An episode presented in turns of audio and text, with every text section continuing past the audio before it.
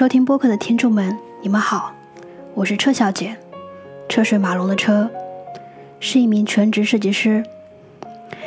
其实读书是一件很私人的事儿，非要做成播客，原因只有一个，那就是在建立我们自己的共通文本的基础之上，展开同一语境下探讨事物的可能性，把播客比作一个虚拟的外部空间。这个空间可以通过聆听来感受它的内在意涵，并从中得知我们可以在这个屋子里看见什么、交流什么、探讨什么，以及什么是重要的。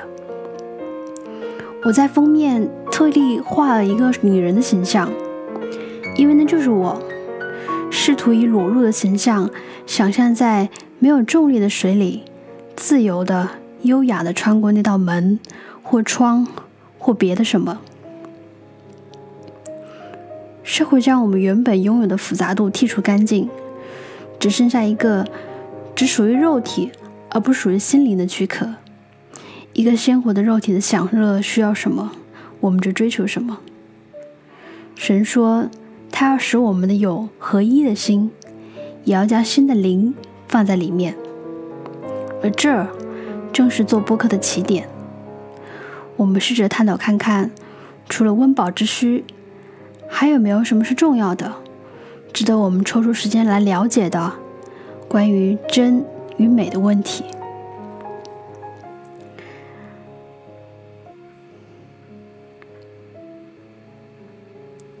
好，让我们开始吧。播客的内容会从我朋友送我的生日礼物开始。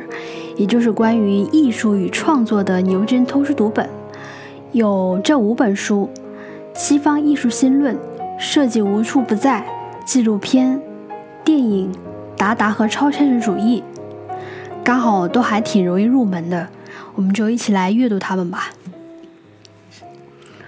我们阅读的第一本书是《西方艺术新论》，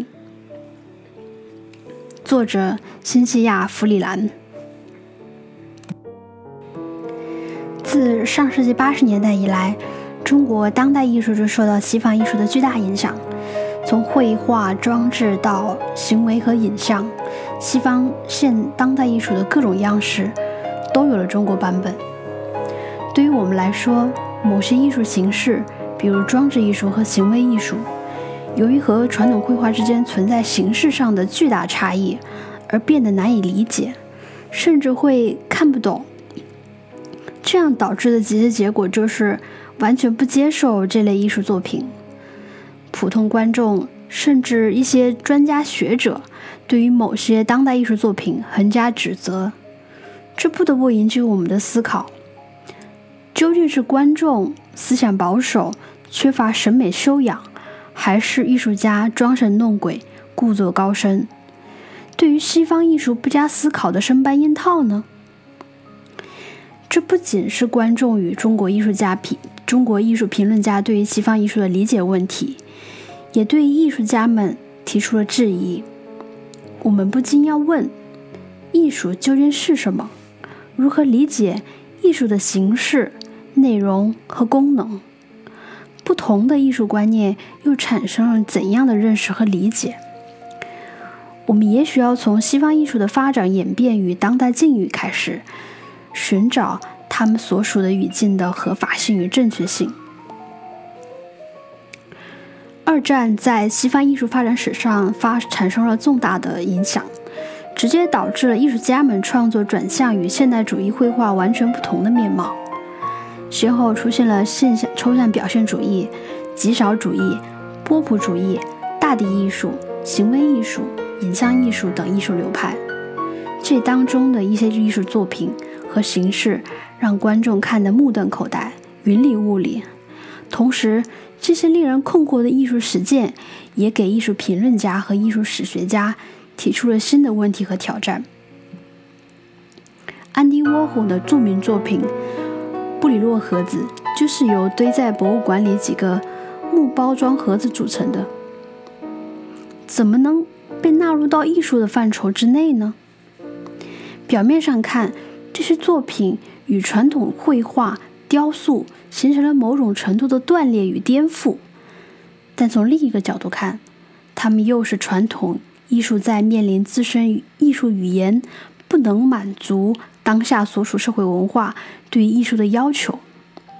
就如那句著名的话：“奥斯维辛之后，写诗是残忍的。”在艺术领域也是一样，艺术迫切需要更新自己的样式和内容，以符合当下社会与自身联系的艺术语言。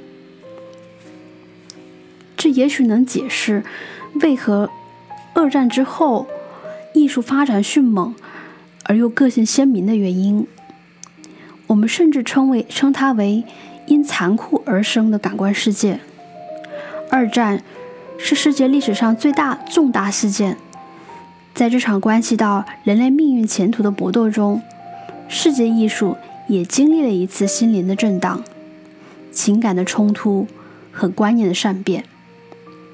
艺术艺术家们饱受了战争带来的巨大煎熬，也释放出了巨大生命与艺术激情，为人类留下特殊的精神财富。面对艺术家的狂热创作。我们感到无比困惑，不知道要以何种方式来看待他们。这就不禁要问：那什么是艺术呢？本书就是从不同的艺术理论出发，探讨那些在艺术领域当中不能严格的称作艺术理论的话题，来试着回答这个问题。辛西娅为了向我们展示艺术的丰富多样性研究，呃，他用了让人为之一振的策略。第一章就以当代艺术中鲜血为主题的创作的系列艺术作品说起。安德烈斯·塞拉诺的《旗帜上的鲜血》是一幅这样的作品，画面中是美国国旗，好像在滴着血。艺术家。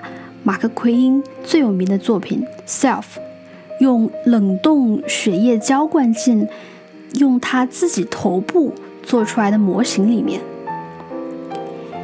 奇基·史密斯九二年创作的雕塑作品《血珀》，乍看之下是一个蜷缩着的、全身是血的瘦弱女人，被血模糊了面孔。弗兰克 ·B 九五年创作的《我不是你的宝贝》中。演绎了古代医学的放血净化身体的仪式。小野洋子在一九六四年的《葡萄柚》一书中写道：“用你的血液来绘画，保持绘画直到你晕过去，继续绘画直到死。”为何如此多的艺术中运用了鲜血作为表现手段？其中一个原因是它与绘画之间存在某种有趣的相似之处。鲜血颜色艳丽，光泽诱人，能附在物体表面，可以用来绘画和图案设计。血液带有象征意义，生命流淌在血液之中，通过献祭动物的生命，达到我们与神圣的连结。中美洲文化以仪式性的流血使大地浸透，天主教仪式将酒转化为基督的宝血。血液尽管在基宗教和仪式中起着重要的作用，但在我们的现代生活中，血液已经成为有害的病原体、肮脏的疾病携带者。我们每天的大部分的工作都在对血液进行防疫和消毒。血液既是圣洁高贵的，也是失真和不洁的；既是生命的，也是死亡的。鲜血也可以表达少数文化、政治纷争、疾病传播，如梅毒和艾滋病。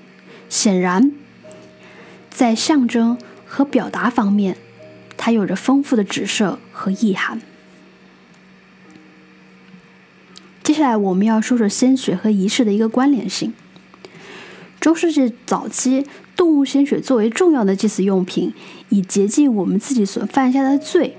有着救赎和净化人身上罪的意义，而现在，我们处在一个工业的城市文明当中，艺术作品还能产生其在原始宗教仪式当中所具有的意义吗？一些人鼓吹艺术即仪式的理论。在这种理论中，一些普通的物品或行为，通过融入到一种共享的信仰体系当中，而获得了象征意义。玛雅国王帕伦斯当众刺穿刺穿他的阴茎，并用一根芦苇三次穿过它，而鲜血直流的时候，显示了他连通亡灵世界的原始能力。而一些艺术家们则想创造出一种与仪式相类似的艺术感受，例如赫尔曼尼奇，他声称可以通过音乐、绘画、榨酒和仪式性的泼洒动物鲜血。和动物内脏来使人压抑的精神得到宣泄。艺术即仪式的理论看起来合乎情理，因为艺术为达到某种目的，会利用仪式、人、人体、物品的运用，以产生象征性的价值。就如许多不同的宗教仪式，都会包含圣礼、圣物、特殊场景等组成因素。但对于观众来说，也许能理解物品的象征意义，但未必能接受艺术家的怪异激烈的行为。观众作为仪式的参与者，清晰地理解并接受仪式的目的是最主要的，但这并不容易。当观众进入艺术作品之前所具有的共同的认识、认知和信仰，乃至价值。都完全不同或者不对等的时候，就阻碍了这一仪式的目的。大部分现在艺术在剧院、呃画廊或者音乐厅的环境当中进行，缺乏对作品中表达的团体信仰展开普及，更没有说明其创作的背景，而这些恰恰是对于观众理解作品非常重要的一环。因为是这一信仰，为艺术家的行为提供了正面的意义。假如艺术家想借着基督教中血液象征救赎的意涵，以表达艾滋病病人的因非性行为而染上的病，要说明血液原本是圣洁这一警示道理，那前提是得让非基督徒也获得这一信仰的前提。或故事的背景，不然就无法理解这一艺术的目的，甚至只会给观众留下恐怖骇人的片面印象。有些人对于当代艺术中使用鲜血做出了嘲讽式的评价，他们认为那样并不能建立有意义的关联，反而扩大了艺术作品的娱乐性和盈利性。约翰·杜威就曾指出。艺术家为追求新奇和独创，应该竭尽所能。这恰恰是为了不迎合商业市场而做的努力。因为工业化生产的特征就是机械化、重复、大量的生产着我们日常的消费品，而艺术，不论以何种形式，都应避免沦为这样的商品。达明赫斯特最有名的作品。生者对死者的无动于衷。创作于一九九一年，其作品是一条浸泡在福尔马林的玻璃箱中的死鲨鱼。作品被摆放在他在他于餐他于伦敦开的药房餐厅里面。难以想象，赫瑟展示的爬满蛆虫的腐肉的场面，提升了他在餐饮业的形象。所谓名利双收。顺便提一下。这幅作品的拍卖价格是五百万欧元，里面的鲨鱼还因为腐坏而更换了一条。感兴趣的朋友可以去了解一下。最近几十年，一些最有名的艺术家，由于展示令人吃惊的人体和体液，引起争论。比如塞拉诺的《尿镜基督》，奥菲利的《离经叛道的圣母玛利亚》。罗伯特·马普索普的《Dream and Tom Socialito》作品展示的是一个头戴情趣面罩的男子向另外一个男子口中撒尿的情景。这些充满争议的作品是关于宗教和体液的，这并非偶然。痛苦和受难的符号是许多宗教的核心，但当艺术作品脱离了宗教团体而进入艺术品市场，往往给人带来震惊，超过欣赏。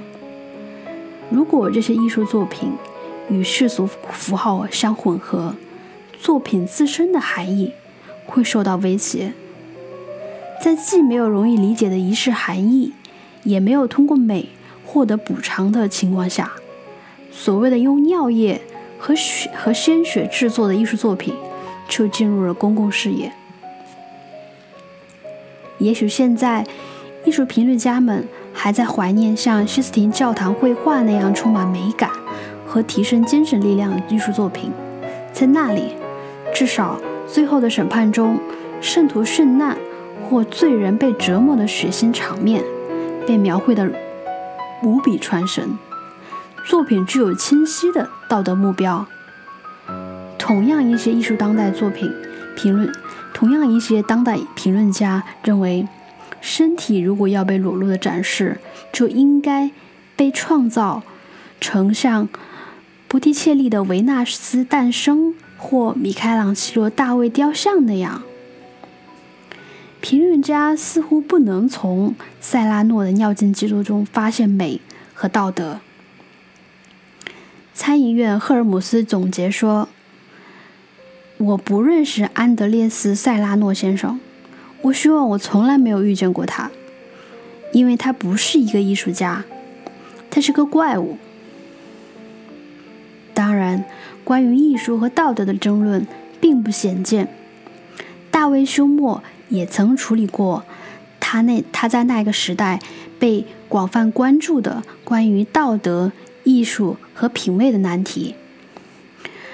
休谟应该不可能承认艺术中的亵渎、不道德、性体液的使用是这合是合适的。